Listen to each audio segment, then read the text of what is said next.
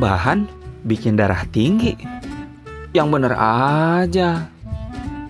Hari ini kita akan bahas tentang rebahan karena ini adalah satu aktivitas yang secara kapasitas itu meningkat karena kondisi maka dikit-dikit kita rebahan, dikit-dikit kita rebahan, aktivitas ini kita rebahan, sambil ini kita rebahan, sambil main HP kita rebahan.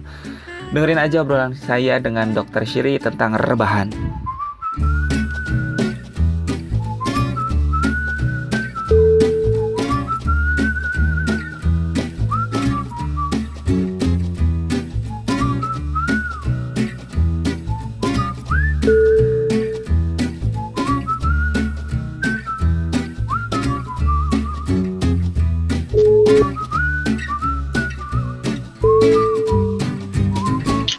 Assalamualaikum warahmatullahi wabarakatuh.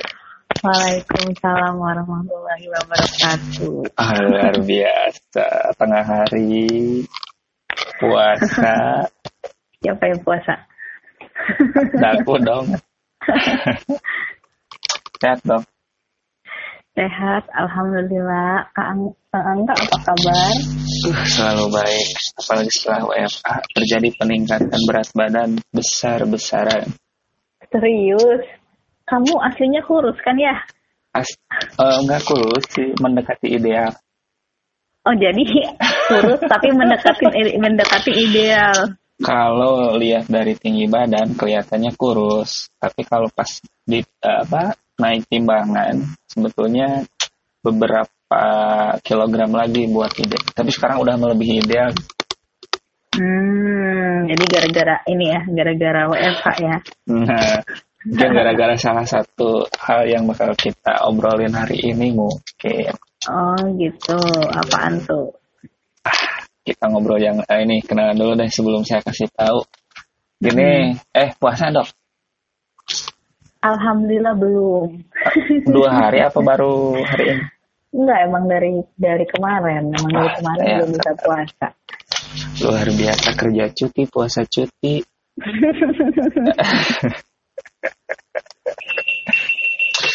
Wah, Kang Angga di rumah aja.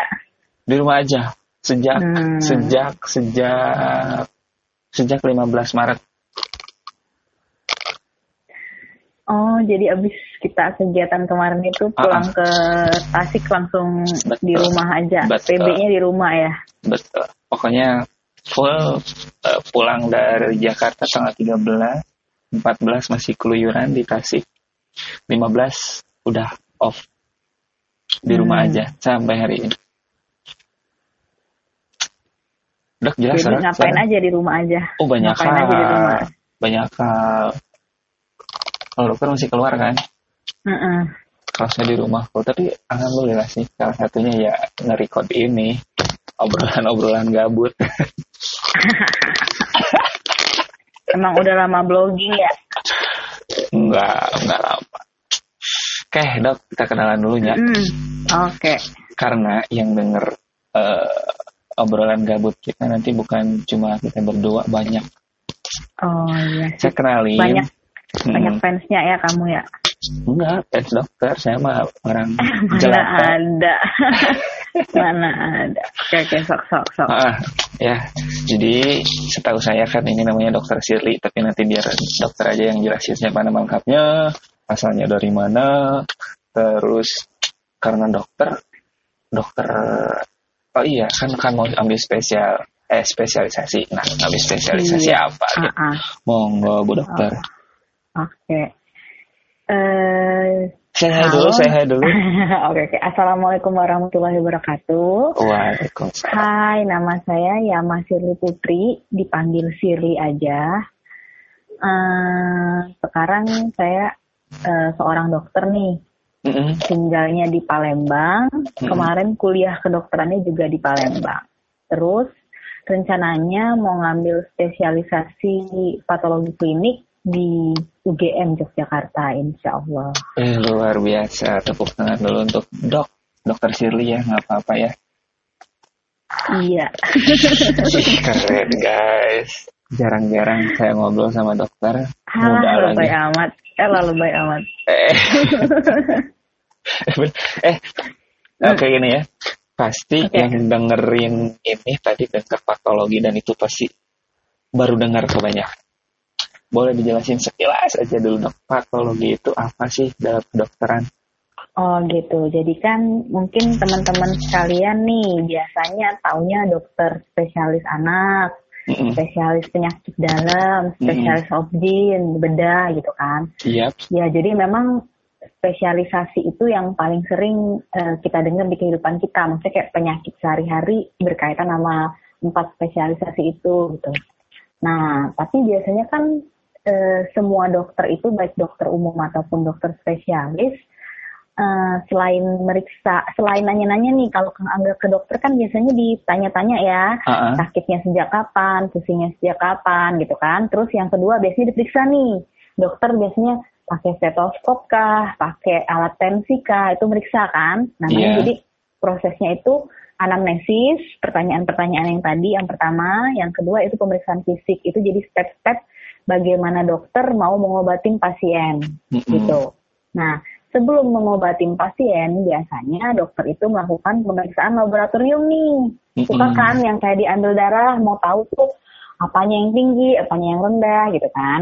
Iya, iya, iya. Nah, jadi semua pemeriksaan laboratorium itu di bawah eh, penanganan dokter spesialis patologi klinik. Jadi dari semua spesialisasi yang mau melakukan pemeriksaan laboratorium, nanti pemeriksaan ataupun hasilnya divalidasi atau diperiksa ulang sama dokter spesialis patologi klinik itu sendiri. Gitu. Oh, Jadi itu ya. tujuan, eh, eh, jadi tujuannya dokter spesialis patologi klinik ini menunjang semua pemeriksaan laboratorium yang dibutuhkan dokter spesialis lain kayak gitu. Berarti hampir nggak pernah ketemu pasien dong? Ih, eh, nggak nggak nggak nggak sama terlalu. sekali? Nggak Oh, nggak. oh nggak terlalu, bukan nggak sama terlalu. sekali. Kayak contohnya nih, contohnya yang Hmm. kasus COVID ini nih, yang Hmm. lagi tren ini ya. Mhm. Eh, Kang Angga pernah dengar nggak kalau pemeriksaan yang menjadi standarnya atau gold standar kayak istilah kita yang mastiin dia COVID atau enggak gitu itu kan namanya Oh. swab ada ada pernah dengar dengar nggak iya, iya, tenggorokan iya, iya. nah itu Mhm. nah itu yang yang ngelakuin dokter spesialis patologi klinik Oh. yang swab itu iya kalau standarnya itu harus harus dokter spesialis patologi klinik yang swab itu jadi itu ketemu pasien kan tetap kan Mhm. Iya, jadi beberapa kasus ketemu pasien emang. Tapi Gitu. tapi sangat minim Iya, Oke, ah, oke, jadi oke, kayak oke, dia oke. lebih kerjanya di lab ya. men- ah betul. Oh Gitu. iya iya iya yes yes I see I see I see, I see. Oke ya udah kegambar itu ilmu patologi dalam kedokteran. nah Iya. yang akan saya kepoin hari ini itu Mm-mm. kayaknya bakal banyak dijawab sama ini orang laboratorium. Apaan sih jadi deg-degan? Eh padahal ini topiknya sehari-hari banget lagi hits sama hitnya kayak COVID-19. Oh iya, Heeh, malah lebih hits dari BTS kayaknya. masa sih? Sumpah. Karena ini idaman yang idaman banyak orang yang tiba-tiba eh, hadir di, di dilakukan sehari-hari bahkan sampai over gitu loh. Nah, jadi dok kita akan Ah. ngobrol tentang rebahan. Jauh banget ya. Rebahan. Jauh Ah, banget ya juga. dari tadi nanya Enggak- patologi. Sekarang ke rebahan. Enggak juga sih, itu kan patologi patologi klinik kan memang Kang kayak udah masih bingung ya kemarin-kemarin apa itu. Mhm. Ya apa-apa. Oke oke oke. Eh tapi tapi tapi kalau dengar penjelasan yang tadi kayaknya ini cocok Hmm. buat ditanyain karena banyak hal di balik rebahan. Apa? Banyak hal yang bisa diungkap dari rebahan. Pertama, Iya. eh itu rezeki. Rezeki, iya oke. Beneran, gak, gak semua orang Hmm. dapat loh. Maksudnya rezeki di sini apa ya hubungan So. rebahan sama rezeki ya? Sok Iya ada loh. dulu. Ada loh. Apa? Sobat Apa? nih. Eh, satu ternyata itu itu adalah kenikmatan ya. Yang kedua nggak semua orang dapat Iya benar, sekalipun di tengah pandemi.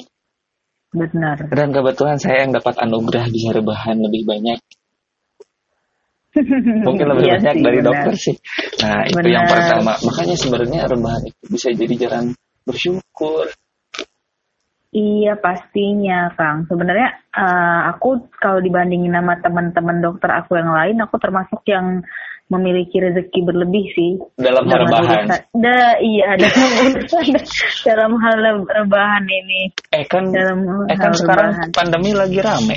Kok bisa rebahan lebih banyak? Iya, Harusnya. Ya, jadi emang uh, kerjaan aku itu emang enggak di lapangan dari hmm. dari dulu dari hmm. bukan dari dulu sih dari hmm. setahun setahun setahunan ini lebih berkutat di struktural gitu struktural oh. tuh kayak do dokter itu nggak selamanya nggak semuanya ketemu pasien kang okay. jadi ada dokter yang kayak tadi kerjanya di balik layar atau ngurusin berkas kalau kayak okay, yang okay. sama kayak guru uh, ya eh, iya benar hmm. ada yang ngajar ada yang enggak kan iya iya ada yang ya. job lah hmm betul iya oh, gitu. gitu. jadi itu alasan ya. kenapa seorang dokter patologi ternyata masih bisa dapat terbahan lebih banyak dari dokter lainnya ya? Iya dong. Oh iya, jelas kalau gitu.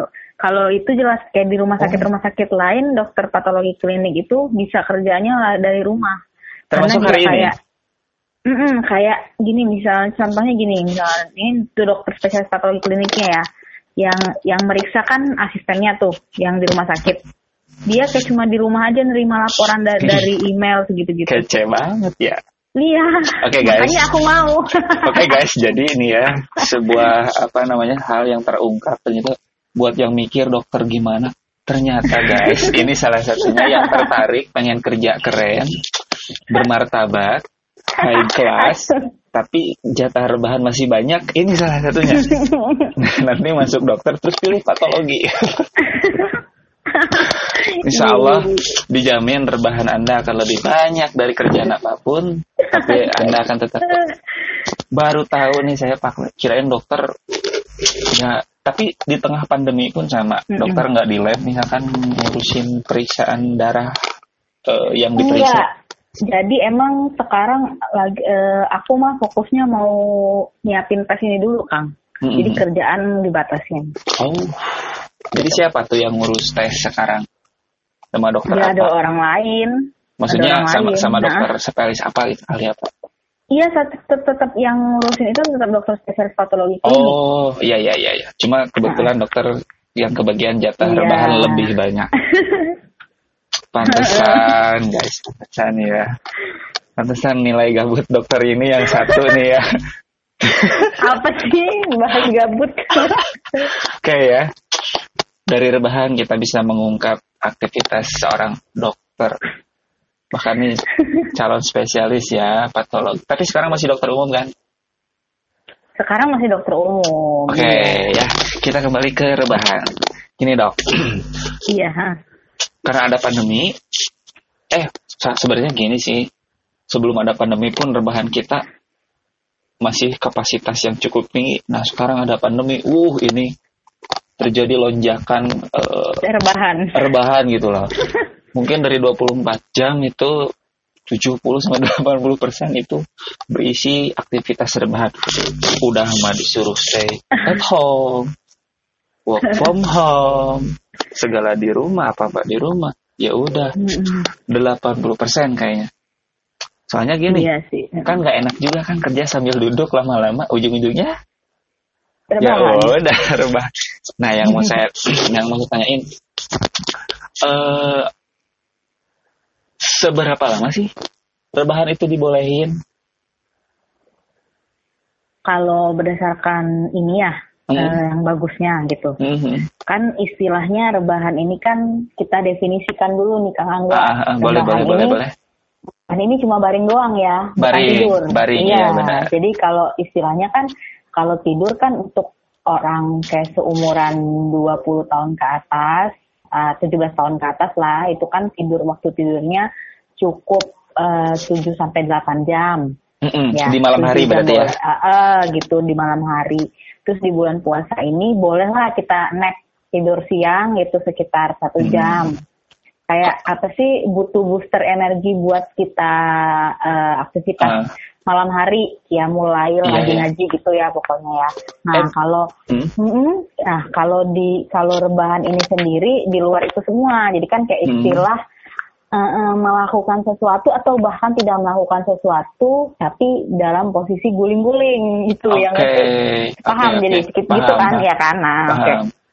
jadi istilahnya sebenarnya eh, jumlah waktu yang digunakan itu mm, tergantung tergantung Ah, ah, ah. Kang Angga rebahannya sambil apa kalau dibilang sambil main HP itu nggak boleh sebenarnya Oh. rebahan sambil main HP nggak boleh Kenapa Jadi itu kan iya itu kan banyak bisa ngerusak eh, ngerusak fungsi matanya Oh. gitu terus kalau misalnya rebahannya di kamar yang agak gelap juga nggak bagus juga gitu Mm-mm. maksudnya sih sambil baca HP atau sambil baca buku atau pokoknya melakukan aktivitas yang melihat sesuatu gitu kan sesuatu benda Mm. dalam waktu yang lama sambil rebahan itu jelas nggak boleh Berapa Kalaupun tuh di- ukuran lamanya tuh? kalau- Kalau dihitung Oh. berdasarkan durasi. sebenarnya sih kalau melihat screen screen timing itu sebenarnya 15 sampai 25 menit paling lama Maksimal. Kalau mau main Iya. HP sambil rebahan Ah. gitu ya. Ah, gitu, 15 sampai Oh. 25 menit. 15 menit lah, 25 menit 15 kalau ya? dalam posisi normal. ah. 15 menit terus 5 menitnya eh, take a rest. Take a rest sebenarnya yang kayak nggak lihat nggak lihat HP sama sekali. Gitu. Tapi masih boleh rebahan. Iya masih boleh. Nah tapi kalau rebahannya sendiri Hmm. itu sebenarnya dibilang efek, dibilang dibilang eh, paling lamanya kapan? Kalau dibilang paling lamanya kapan, gini eh, posisinya itu orang emang lagi capek apa enggak? Ah. maksudnya kalau kalau posisinya lagi capek kan ya sampai capeknya hilang. Maksudnya gini, Oh, iya, iya, Angga, iya. Kang Angga habis Habis ngajar misalnya. Iya, habis ngajar atau habis misalnya bersih-bersih rumah atau Hmm. apa habis kayak orang-orang di pasar kayak jual-jual cenil, jual tahu bulat gitu kan capek kan Gila, pulang ke rumah pulang ke rumah rebahan ya sampai capeknya hilang. Oh, Tapi iya. kalau kayak Hmm. cuma telonjoran doang, sebenarnya satu jam aja udah cukup. Nggak boleh terlalu lama dari satu jam. Berarti hal yang bisa alasan buat kita selonjoran itu ya selain tadi istirahat ya. Iya. Tapi misalkan kalau tanpa alasan, kalau tanpa alasan nih misalkan. Aduh bete nih. Aduh gak ada kerjaan nih, ah, rebahan. Mm-mm. Ya tadi satu jam doang. Jadi Oh, setelah satu jam. jam, cari Tanpa aktivitas, yang aktivitas ya? Iya, ah, tanpa aktivitas. Kayak ah gabut sejam sejam gitu, guling-guling guling-guling aja atau sambil denger musik atau apa gitu sejam doang. Setelah sejamnya tubuh kita mesti di hit up lagi sama aktivitas. Oh. Itu bukan bukan aktivitas berat ya kayak Mm-mm. jalan kayak apa atau oke, oke. duduk kayak atau apa gitu. Oh berarti masih bisa disambung nanti kan? iya sebenarnya boleh aja tapi maksudnya itu Jangan eh, kayak berlebih, misalkan tiga Ah. jam full, tiga jam rebahan gitu ya. iya betul kita aja Oh. sebenarnya kan dari dari apa dari dari 24 jam kita nih 24 jam 24 jam yang kita punya 7 jamnya aja kita istirahat 7 jam berarti hampir 30 persennya ya Iya. sisanya berarti eh, 70 persen. Nah, 70 persen itu kalau mau dipakai rebahan semua kan eh, nggak bagus bagi tubuh juga, Kang. Sedangkan aktivitas fisik kita itu harus 25 sampai 30 persen dari jam itu tadi Dari sendiri. 24 jam berarti Iya, ah, ah. Iya sama Sekitar sekitar berapa ya? sekitar 6 Enam jam ya? Enam juga. jam, tujuh jam. Betul. Itu juga kenapa jam kerja efektif 6 sampai 7 jam kan. Mm-mm. Iya, gitu. Berarti minim rebahan juga bahaya ya dok ya? Iya, eh, jadi emang emang ada eh, kita kayak perlu badan kita emang butuh waktu istirahat. Kayak sebenarnya kan dalam kerja juga kita kayak ada break kan, break eh, Iya, iya, break, Break time. 9. Iya, break time itu kayak kita refresh dari pekerjaan sehari-hari kita kayak gitu. Oh iya. Nih kalau misalkan bisa disebutin, apa sih ak- aktivitas apa saja yang perlu dihindari dengan posisi rebahan? Seperti tadi kan udah nonton, non- buka apa, pegang HP, mainin HP, baca buku, apalagi. Mm-mm. Kalau nonton TV itu biasanya itu yang paling banyak rebahan. Boleh iya, jadi yang pertama itu rebahan tidak boleh dilakukan langsung setelah makan, nggak Setelah boleh makan, banget itu. nggak boleh banget. Iya, Satu, itu oke. jelas nggak boleh kan, Mm-mm. karena asam lambungnya nanti naik, terus nanti ada istilahnya kalau istilah kesehatan itu GERD namanya, jadi kayak asam lambungnya naik, terus kalau istilahnya eh, bahasa Indonesianya suka senep tau nggak senep? Senep tau Enggak, enggak, enggak, baru dengar bahasa Palembang kali itu mah. iya ya, bahasa Palembang ya. Maka Senep aku ngaku Indonesia. senep itu kayak perasaan ini kayak perasaan dada kita penuh, habis Oh. makan terasa penuh. Ngerasa nggak kayak Pernah, pernah, pernah, kalau- pernah, pernah, benar, eh. benar. Nah, Engap, itu engap ya, engap ya. ya betul Sesak, engap. sesak, sesak. Beda, jadi beda kalau sesak kan nafas nih itu kayak di- Ah. kayak apa sih dada kita kayak ketekan Berat. Oh, oh, iya, iya, iya, ah, iya, iya. ah, iya. jadi itu Mhm. biasanya efek samping dari orang-orang yang suka setelah makan rebahan. eh, belum setengah jam setelah makan langsung rebahan. itu itu apakah satu kali langsung terjadi atau karena memang berulang? Tergantung Kang, tergantung komposisi makannya banyak atau enggak. Kalau dia pu- makannya enggak banyak, bisa Aman lah setelah ya. dila- eh, maksudnya dia normal makannya eh, bi- biasanya itu harus kayak udah berkali-kali dulu baru nimbul gejala Oke. gitu. Tapi Be- kalau makannya kayak langsung banyak, langsung Udah itu rebahan ya. bisa eh, bisa langsung muncul pada saat itu. Bahkan ada yang sampai muntah kalau sekarang Wow. kalau parah banget gitu. Berapa iya. berarti durasi dari makan kalau mau rebahan? 30 menit. 30 menit guys dengerin. Iya. 30 menit Ah, habis makan 30 baru boleh menit. rebahan. Jadi jadi makanannya kayak dicerna dulu di maksud tuh ma- eh, bukan pengosongan lambung ya. Kalau pengosongan lambung kan 4 jam nih. Itu Mm-mm. maksudnya makannya tur makannya udah turun ke lambung dan udah udah mulai mencair lah gitu ibaratnya oh kan iya dari iya iya iya. dari ngerti, apa sih singkong, tahu bulat, cenil dan lain-lain itu udah mulai mencair. Udah jadi satu ya. Iya, ah. Oke, itu satu.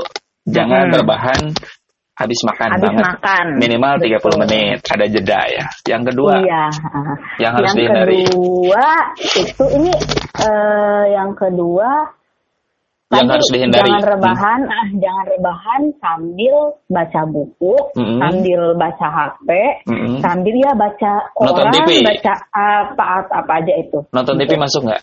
Kalau nonton TV tergantung dari posisi rebahannya gimana. Kalau posisi rebahannya sambil setengah duduk masih boleh. Mm-mm. Nah ada kan Kang yang kayak posisinya Iya. tuh Du- Duduk tapi selonjoran. Iya, itu Ah, masih boleh. Tapi boleh. kalau sambil sambil ibaratnya posisinya sambil guling benar kayak eh, kita telentang gitu tuh nggak Hmm. boleh sama aja. kok. Sama aja kayak main HP ya. Iya, benar Ya, nggak boleh. Durasinya tadi kan 15 menit.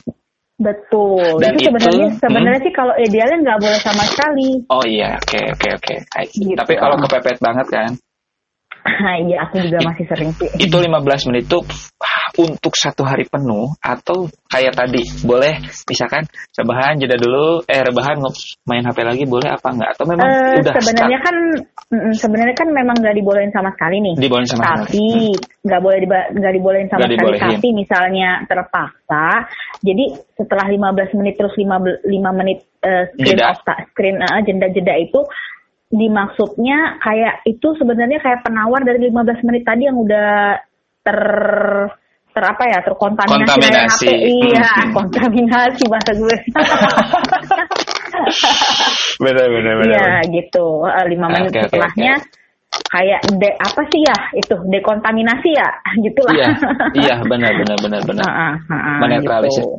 oke ya dua tapi Hmm. memang sih memang sih Hmm. berarti enaknya ya kalau ma- mau melakukan aktivitas apa pun ya baiknya mungkin minimal sambil duduk lah ya Betul. meskipun lesehan Hmm. kan boleh kan ya Benar. Benar, pokoknya jangan ngelakuin aktivitas bener-bener sambil ya posisi tidur gitu kan Iya. ada lagi nggak dok kali aja Jangan abis mandi. oh, habis mandi banget Iya.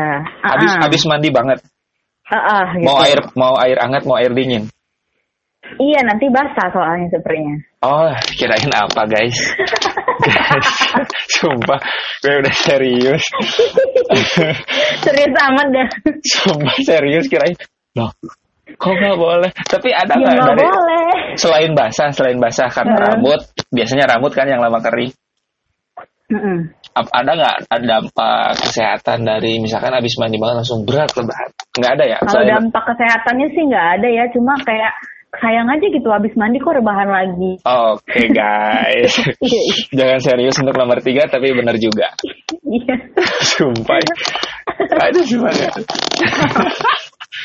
Oke ya, berarti cuma tiga kan? Yang Iya. benar-benar harus diperhatikan. Karena ini Mm-mm. otomatis kalau memang dilanggar, apalagi secara terus-menerus, pasti Oh ya akan... satu lagi sebenarnya yang paling penting itu nggak boleh rebahan sambil makan atau minum. Uh, Mm-mm. mm-mm, Yang pertama takut tumpah. mm-mm. Terus yang kedua yang nggak boleh, memang kan fungsi pencernaan kita harus duduk lagi makan atau minum harus duduk. Iya, berarti kembali lagi ke poin nomor satu ya. Iya, ah, jadi yang nomor satu tadi eh, nggak boleh habis dan sambil makan ya. Sambil makan dan habis sambil makan. makan dan ya. habis makan gitu. Oke ya. Nah itu ya. Jadi ada tiga. Meskipun yang ketiga ya udahlah mau diambil juga nggak apa-apa. Tapi ini paling banyak dilakukan yang ya yang tiga tadi kan. Terutama tuh yang nomor dua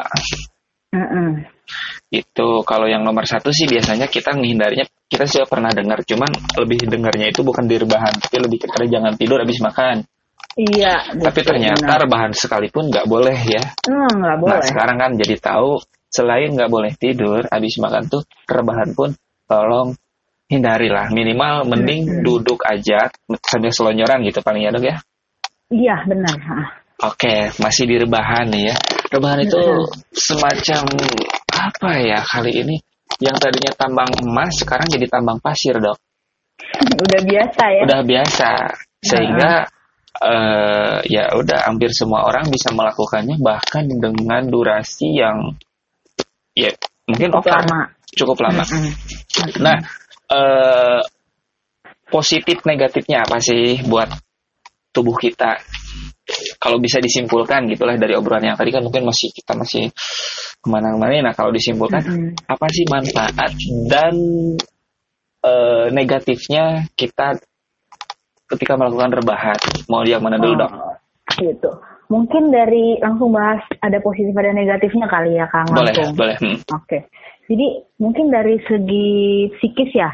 Dari Hmm. segi psikis kan ada beberapa orang yang kayak Kang Angga tadi bilang sehari-harinya biasanya kerjanya terlalu berat gitu. Emang jarang rebahan gitu. Jadi ketika dia mendapatkan waktu Rebahan. rebahan yang cukup lama, ya dia bisa lebih rileks Iya iya iya. gitu. Ada beberapa orang yang kayak wah seneng nih akhirnya aku rebahannya ak- akhirnya aku rebahannya bisa jadi lebih banyak gitu. Lah ya. Ta- Mm-mm. Tapi ada beberapa orang yang bisa sampai stres karena dia kebanyakan rebahan. Rebahan. Oh. Iya. Berarti Jadi itu dampak waktu- negatifnya ya? Benar. Jadi kayak kalau rebahan aja, actually jadi sebenarnya kalau rebahan aja jujurnya nih, apalagi kita kaum milenial, kita tuh rebahan pasti sambil megang HP Benar atau banget. megang iPad, megang tablet pasti Benar, itu itu benar, benar. nggak mungkin kita rebahan doang, Bener. nggak mungkin kan? Justru lebih Gitu banyak kan, gitu loh dok. Benar, sekarang. iya. Benar kayak kita, kita rebahan ngelihat langit-langit berandai-andai gitu kan nggak mungkin kan zaman Mhm. sekarang gitu. Iya. Makanya eh, jadi sebenarnya yang yang apa yang yang beberapa kayak kita kaum milenial tuh kayak justru ibaratnya kita kalau kita kelompokkan kerebahannya aja tanpa get tanpa masukin screening time ya itu Mhm. bosenin banget kayak duh bosen banget nih pengen keluar nih pengen ketemu ke temen sih atau apa sih gitu yang ngebuat nggak bosennya itu apa kita kan main sosmed tadi Mm-mm. itu sebenarnya. Jadi kayak rebahan juga bisa meningkatkan Stres. meningkatkan iya meningkatkan stres kita kayak oke, meningkatkan oke. angka depresi juga karena Ih, ngeri juga ya. kegiatannya serba terbatas. Heeh. Gitu kayak cuma duduk rebahan duduk rebahan itu ya eh, stres psikis gitu itu dari segi psikisnya ya Oke, segi itu psikisnya. ya guys nomor satu Uh-uh. positifnya yang tadi negatifnya yang tadi tergantung berarti manaj man- eh, manajerialnya ya. Iya, tergantung Hmm. manajemen itu enggak kita nggak bisa eh, kita nggak bisa mengkotak-kotakan tergantung dari individu masing-masing sangat bervariasi. Oke oke oke. Monggo lanjut dok. Terus yang kedua dari segi fisik ya, Mm-mm, dari fisik. segi dampak fisiknya, Mm-mm. Ah, ah. yang dibilang gini, dibilang kalau kita kategorikan rebahan eh, dalam dunia kesehatan itu segala sesuatu yang berlebihan nggak ada yang bagus kang. Iya. Jadi nggak ada segala sesuatu yang berlebihan nggak ada positifnya. Meskipun yang dimakan baik atau yang dilakukan iya, baik. Oke. betul. Ibarat kata vitamin aja kalau berlebihan aja jadi racun di tubuh. Oh. Apalagi apalagi kegiatan yang sebenarnya kita udah tahu nih dibatasin rebahan bagusnya 7 sampai 8 jam doang, tapi kita ngelakuinnya lebih dari itu, itu udah negatif sebenarnya. Oke oke oke. Jadi dibilang sisi positif, mungkin sisi positifnya jika rebahan itu dilakukan setelah aktivitas, setelah pekerjaan, setelah Mm-mm. misalnya beres-beres rumah atau apa gitu nggak apa-apa. Itu jelas kayak me, meng- Justru baik ya? Iya, kayak recover recover Energi. fungsi tubuh kita, Eh, Mhm. eh, gitu butuh lah gitu. Mhm. Tapi kalau dalam masa sekarang yang rebahannya kayak kata Kang Angga tadi 70% itu nggak baik jelas, negatif banget. Karena eh, jadi seluruh fungsi tubuh, tubuh kita menurun. Makanya jangan heran tanya kenapa kalau selama karantina ini kok berat badan gua naik ya? 2 Oke. kilo ya, 4 kilo ya? Iya, itu jadi selain makan, rebahan itu gitu. Karena Berarti- ada beberapa orang Hmm. yang makan banyak pun nggak masalah asal aktivitas Hmm. dia ada. Berarti kolerasinya kol- kolerasinya kuat banget ya antara eh, peningkatan berat badan sama rebahan berlebihan ya. Oh iya, pasti itu pasti. Jadi kan Oke. jadi kayak akumulasi kalori berlebih karena kita kurang kerjaan terus ngunyah mulu sama aktivitas fisik yang Oh jauh iya ya. menurun. Jadi kalau kalori yang tadi juga belum kepake udah ditambah lagi tambah lagi ya. Mm-mm. Oke, berarti ini nggak cocok banget. kita eh, eh, benar. Oke oke oke oke. Banyak juga ya berarti dampak. Jadi kalau bisa dibanding eh, dibilang dampak positif sama negatif lebih banyak negatif juga ya. Iya karena kita udah mengelompokkannya kategori rebahannya udah berlebihan nih kan Kang ya. Mm-mm. Iya. heeh. Berarti ya bijak-bijak lah ya buat buat rebahan itu sendiri ya sama Iya, kayak betul. sama kayak makan sama kayak Ah, olahraga iya, gitu. karena memang eh, ya ya saya bahas ini karena kita tidak bisa memungkiri menyangkal bahwa efek dari WFH dan stay at home itu salah satunya adalah rebahan. gitu ya. Pasti. Nah, uh, uh, tadi kan secara fisik uh, luar itu kan ya. Itu kalau misalkan di organ dalam, Mm-mm. apakah bakal merusak atau mengganggu sistem uh, atau mengganggu fungsinya atau gimana dok? Efek Iya, dari misalkan jadi- berlebihan. Misalkan Ah. tadi lambung, asam lambungnya naik atau ada nggak organ Betul. lain yang terpengaruh? Ya, yang pasti itu eh, aliran darah ya. Yang Mhm. pertama nih kita bilang. Jadi kan kalau kita aktivitas hari itu hari itu gerak lah minimal kita kayak guru seorang guru tuh gerak kan. Karena Eh, mengajar. Iya, mengajar, naik turun tangga, eh, Mhm. jalan gitu kan. Berbicara, berinteraksi. Nah, itu aliran darahnya normal, lancar gitu. Nah, tapi kalau kita kebanyakan leba, eh, rebahan, Rebahan. jadi kayak aliran darah kita kayak lebih lambat. Efeknya apa? efeknya ini terus gini ya jadi efeknya kayak Darah udah rendah. kontes ya makannya mak kita makan banyak nih Mm-mm. aliran darah kita Rendah. lambat nih Hmm, Nah, lambat. terus makan banyak kan biasanya makan makanan yang berlemak kan selain kalori juga berlemak nih Iya. nah jadi karena itu juga lemak itu kan lemak kan lemak yang nyampur di darah nih istilah awamnya karena dia jalannya lambat lama-lama numpuk jadi kayak Oh. istilahnya eh, Mengendap lah ya, mengendap. Hmm, betul. Itu kayak mengendap. Bahasa awamnya apa sih? Susah amat. Jadi kayak kalau kalau kalau kita siramin lantai pakai air sabun lama-lama licin kan? Iya. Iya, gitu juga kayak pembuluh darah kita di Nah, aliran air sabun aliran air darah. sabunnya itu apa tuh kira-kira kalau dalam Iya, urusan jadi ini? kayak air sabunnya itu darah yang campur sama lemak Mm-mm. gitu. Jadi kalau kita siram terus tuh lantai lama-lama eh, air sabunnya kayak nempel di lantai terus nebel ya lantainya Hmm. jadi kayak lebih le- lebih apa sih lebih tebel karena tumpukan tumpukan sabun yang ngendep di air tadi. Itu Yang juga tadinya baik kan ya. yang tadinya baik eh, jadinya jelek. Jadi kayak di pembuluh darah lemaknya nempel. Bukan Hmm. hanya di pembuluh darah aja di seluruh organ tubuh yang dilewatin darah, lemaknya nempel di situ. Kayaknya Gitu. seluruh tubuh kita dilalui darah deh ya. Iya Sam- sampai ke makanya. Ah, ah, makanya itu. Jadi makanya penumpukan lemak di mana-mana. Kalau terlalu Oke. lama lebat rebahan dan tidak diimbangi dengan aktivitas fisik yang sesuai. Gitu. Oh jadi itu ya yang disebut dengan penggendutan. Iya, iya Oke, itu. I see. Gitu. Nah itu sekarang lebih ilmiah ya guys. Langsung dari dokternya dengar. Jadi itu kenapa kita bisa naik berat badan gitu ya. Tapi masih bisa diatasi kan ya. Nah ini kalau misalkan bicara resikonya, yang paling parah apa? Selain bertambah berat tubuh. Yang pastinya itu, eh, misalnya kita udah lama rebahan, Hmm, terus tiba-tiba ada aktivitas fisik. hmm, Itu tubuh kita kayak eh, shock bahasa awamnya. hmm. Nah, jadi ibaratnya tuh kita istirahat mulu, terus tiba-tiba ada aktivitas fisik yang agak kayak misalnya tiba-tiba nih insya Allah badai corona ini tiba-tiba hilang, terus tiba-tiba kita masuk kerja lah semua gitu ya. Iya, iya. Nah itu istilahnya jet lag antara kita yang terlalu banyak rebahan ke kembali ke aktivitas normal itu pasti susah banget. Bahaya nggak?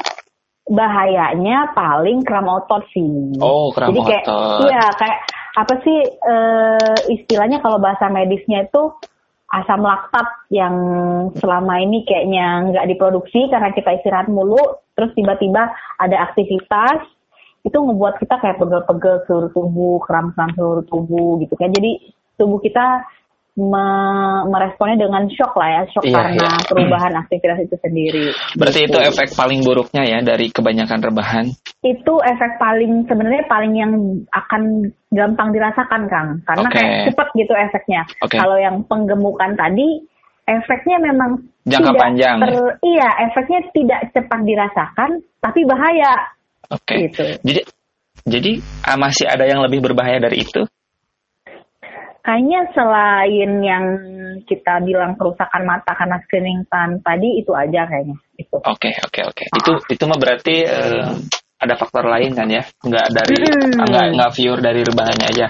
Uh, uh, nah tapi Soalnya, uh, uh. kalau dibilang ini kan kalau dibilang yang penumpukan lemak tadi sebenarnya efek sampingnya bukan hanya kegemukan aja penyakit yang ditimbulkan jadi banyak Hmm. contohnya bisa jadi kalau istilah kita kalau orang kegemukan itu namanya ada sindrom metabolik Jadi apa tuh jadi nanti? dia intinya eh, kalau orang yang udah gemuk itu ada gangguan hormonal gangguan fungsi tubuh Eh, Jadi kayak ya. semuanya iya semuanya gangguan gitu Hmm. salah satunya nih salah satu dari gangguan sindrom metabolik itu dia bisa darah tinggi hipertensi Ih, anak muda Iya. nggak boleh darah tinggi ya? Iya nggak boleh Bu- bukan anak muda aja Oh orang iya, tua semua, iya, tinggi benar. iya Apalagi orang gitu. tua ya. nah iya jadi maksudnya jadi efek samping dari kegemukan itu sangat banyak dan Oke. memang berbahaya banget Terus Benar, salah satunya tadi ya darah tinggi itu Benar-benar ternyata aktivitas ini yang sepele kayaknya ya. Selain Mm-mm. punya segudang manfaat, ternyata banyak juga resiko di baliknya kalau kita nggak pandai-pandai eh, pandai-pandai mengelolanya atau mengaturnya ya. betul Berarti intinya mah bijak-bijak lah. benar Bijak lah bayar pajak. iya kok jadi ngomongin pajak ya ya begitulah ya. Kita kan ngawur. iya ngelantur, sorry. Oke ya. Ngelindur. Heeh, ternyata dari rebahan aja kita bisa bisa apa ya banyak ilmu banyak. Terutama ini kayaknya ini episode keempat nih eh, Iya. Cukup serius juga ya. iya Karena banyak yang terutama bagi saya ini banyak juga yang baru saya tahu kayak yang tadi. Oh gitu ya. Eh, apa namanya dari apa sa- apa tuh yang tadi? Pokoknya banyak lah yang baru yang dokter sampaikan tadi. Yang justru Iya. saya sebelumnya nggak nyangka loh kayak yang tadi. Hmm. Kayak yang tadi rebahan aja habis makan. Kirain boleh kan. Padahal sejak Mm-mm. selama ini saya ngelakuin itu juga gitu meskipun nggak sering. Oh, itu. Hmm, Nah mungkin buat teman-teman yang dengerin obrolan kita ini eh, bisa jadi pengingat lah ya. Jangan sampai Mm-mm. diulangi lagi ya. Soalnya yang udah ya udahlah ya. Tinggal kita eh, recovery aja, perbaiki. Jangan sampai tetap dilakukan yang ujung-ujungnya yang membahayakan diri kita sendiri gitu kan ya. benar Meskipun ada alibi ya, yang penting tetap produktif. Iya, benar. Kayak Gak- nggak masalah kamu mau rebahan, tapi emang aktivitas fisiknya diimbangin. Oke. Gitu. Jadi meskipun ada alibi, mes- ya kan gue tetap produktif meskipun rebahan itu tetap nggak boleh ya, hindari, kurangi ya dok ya. Iya, betul. Tidak ada yang bagus kalau udah berlebihan. Oke, jadi kalau mau produktivitas silakan aja, tapi posisi diatur sedemikian rupa yang sekiranya ya yang tadi tidak men- eh, mengakibatkan resiko-resiko yang tadi ya dok. Betul. Oke luar biasa banget. Kayaknya obrolan rebahan ini eh, lumayan luar biasa dan tidak menutup kemungkinan pasti bakal ada tanda tanya tuh dari yang dengerin karena mungkin ada hal-hal yang belum mereka ketahui atau yang pengen mereka tanyain. Jadi buat teman-teman yang dengerin obrolan kita ini silahkan yang mau bertanya atau yang ada yang ingin ditanyakan boleh ditanyakan nanti ya di kolom komentar ditulis mungkin di next episode saya akan nelpon lagi dokter Shirley dan saya akan tanyakan pertanyaan teman-teman gitu Boleh, ke dokter boleh, boleh, Shirley ya boleh. karena Oke, oke, mm, karena rebahan ini penuh misteri bener loh kayak tadi kan ih ternyata kalau disyukuri iya juga ya itu rezeki Iya, gitu ya. Terus, benar-benar. ah, oh, karena nggak sembarang orang bisa dapat rebahan meskipun di tengah pandemi kata saya juga. Gitu. Iya, benar-benar benar. Ah, Nah, benar. keren banget ya. Terima kasih dok nih ya sebelumnya nih. Iya, aku juga makasih. Mm, padahal topik kita kan yang tadi cuma rebahan. Iya. ya banyak ilmu. Nanti kita sharing-sharing banyak lagi sama dokter. Mungkin di topik yang lain atau menjawab pertanyaan dari teman-teman.